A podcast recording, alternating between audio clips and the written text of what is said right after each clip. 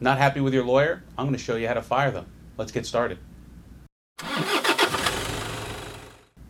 everybody. This is Alex Barthet with thelienzone.com. Are you not happy with the lawyer that's representing you on your construction case? I'm going to talk to you about how to switch from one lawyer to another. Now, before you make a decision about switching, make sure that you're ready to switch. Is the issue that you're having with the lawyer something you can rectify? Uh, when's the last time you talked to the lawyer? Have you voiced your dissatisfaction or issues with your lawyer? You should, because you may be able to resolve them pretty easily. And you have a lot invested with this lawyer already. So, unless you're really unhappy or you don't see any way to make it better, you should try to resurrect the relationship you have. Sometimes one phone call is all it takes to resolve a billing dispute. The lawyer that may be unha- that the lawyer that you may be unhappy with that's assigned to the file, whatever it is, try working it out. But if you've decided you know what, I've had enough, I can't make this work, I need a new lawyer, I'm not properly represented in my legal matter or uh, piece of litigation or arbitration, how do you make the switch? So let me talk to you about each of the steps from switching from one lawyer to another.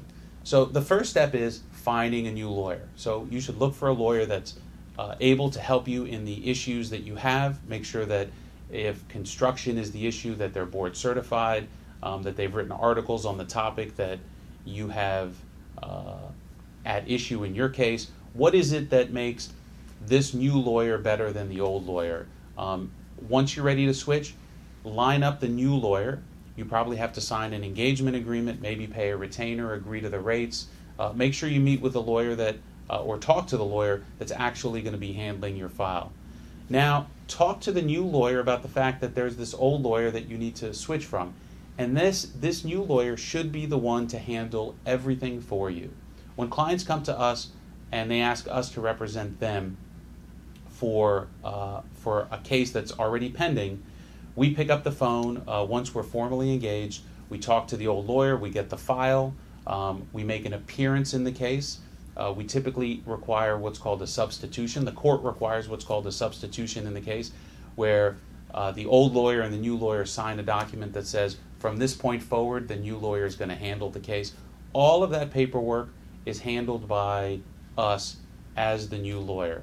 Um, the two issues that may become a problem uh, if you switch is getting your old files back and paying any outstanding bills that may exist. So a lawyer has a right to assert, assert what's called a charging and retaining lien.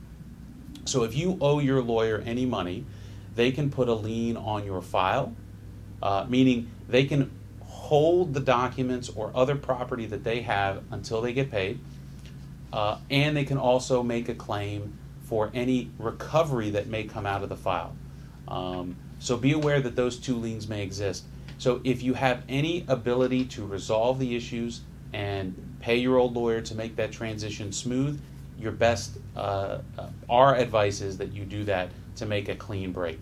If you have questions about uh, the qualifications of your old lawyer, how to switch from one lawyer to another, send me an email, alex at barthet.com. Make sure to follow us on Instagram at the Lien Zone. See you next time.